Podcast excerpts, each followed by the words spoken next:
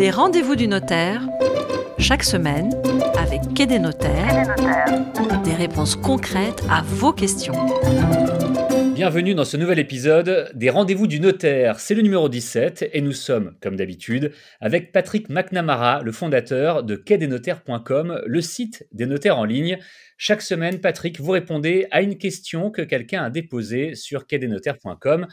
Bonjour Patrick. Bonjour Fred. Et aujourd'hui, cette question, elle a été posée par Manon qui habite à Baden dans le Morbihan. Je pose la question de Manon. Nous nous apprêtons à acquérir une maison qui vient d'être achevée. Le propriétaire nous rassure en disant qu'il a la garantie décennale. Est-ce que ça suffit? Que devons-nous vérifier? Et puis, est-ce que le notaire fera les vérifications? Alors, commençons, si vous voulez bien, par expliquer d'abord ce qu'est cette fameuse garantie décennale. Cette garantie trouve son origine dans le Code civil, l'article 1792, et c'est une assurance par laquelle le constructeur s'engage envers le propriétaire et les acquéreurs successifs à prendre en charge les dommages qui affecteraient la solidité de l'ouvrage, c'est-à-dire de la maison, l'un de ces éléments essentiels ou qui le rendrait impropre à sa destination, c'est-à-dire impropre à l'usage pour lequel il a été acquis.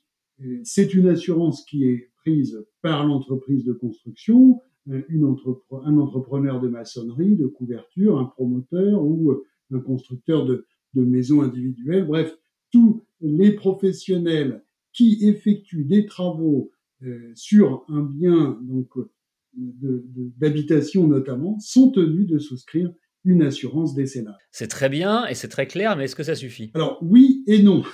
Ah. si l'entreprise a construit, si l'entreprise qui a construit le logement existe euh, toujours euh, lors de la surveillance du sinistre et qu'il n'y a pas de contestation sur le sinistre, eh bien l'acquéreur pourra obtenir une prise en charge par l'assurance, une remise en état rapide euh, et, et, tout ira bien. Mais malheureusement, mon cher Fred, c'est ça, c'est dans le meilleur des mondes et il est fréquent euh, que l'entreprise qui a fait les travaux ait disparu ou alors qu'elle conteste sa responsabilité, ça arrive souvent, ou euh, ou alors, et ça c'est plus rare, qu'elle ait fourni une attestation d'assurance expirée ou qu'elle n'ait pas payé les, les, les primes d'assurance. Donc le problème, c'est que s'il y a des contestations au moment de, du sinistre, eh bien, ce sont les tribunaux qui tranchent et malheureusement, parfois, euh, ça peut prendre euh, plusieurs années. Donc, euh, la solution dans, ce cas, c'est d'avoir une, une, assurance supplémentaire qui est une assurance dommage-ouvrage.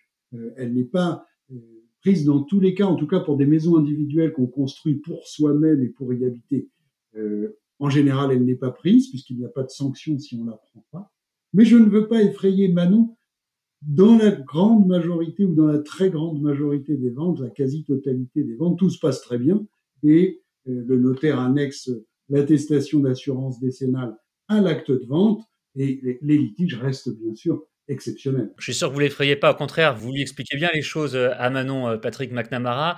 Elle demandait aussi qu'est-ce qu'elle doit vérifier Manon? Avant tout, l'attestation d'assurance décennale du constructeur cette attestation, avant l'ouverture du chantier de construction, le constructeur a dû la remettre à son client et ensuite, au moment de la vente, dans les dix ans qui suivent sa construction, euh, eh bien, euh, l'attestation d'assurance décennale doit être annexée à l'acte de vente pour garantir l'acquéreur, donc en l'occurrence Manon, et lui permettre de saisir, s'il y avait un sinistre, l'assurance euh, concernée. Je précise à Manon que euh, depuis le 20 juin 2014, c'est une bonne chose, les artisans et les auto-entrepreneurs sont tenus d'indiquer dans leur devis et dans leur facture les coordonnées de leur assureur, donc c'est la preuve qu'ils sont bien assurés, et elle est attachée au bien. Donc euh, le constructeur, il est engagé envers le propriétaire qui a commandé les travaux, mais aussi envers les acquéreurs euh, successifs. Donc le plus important, Manon, ce qu'il faut vérifier, c'est l'attestation d'assurance décennale du constructeur, l'obtenir et euh, qu'elle soit euh, annexée à l'acte de vente. Dernière question de Manon, et c'est peut-être une des plus importantes. Est-ce que c'est le notaire qui va faire les vérifications, Patrick McNamara? Oui, bien sûr. Oui, le notaire vérifie tous ces points avant de signer la promesse de vente ou l'acte de vente définitif. Et en général, un paragraphe spécifique sur la construction et les assurances est stipulé dans l'acte de vente pour garantir l'acquéreur. Donc, Manon soyez sans crainte, c'est normalement le notaire qui vérifie tout cela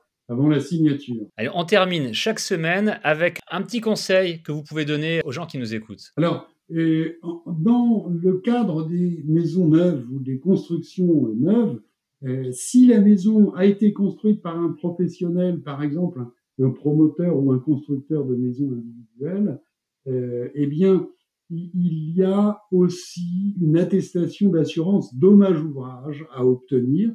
Demandez-la, euh, elle vous couvrira s'il y a des délais de, prise en charge ou de réparation.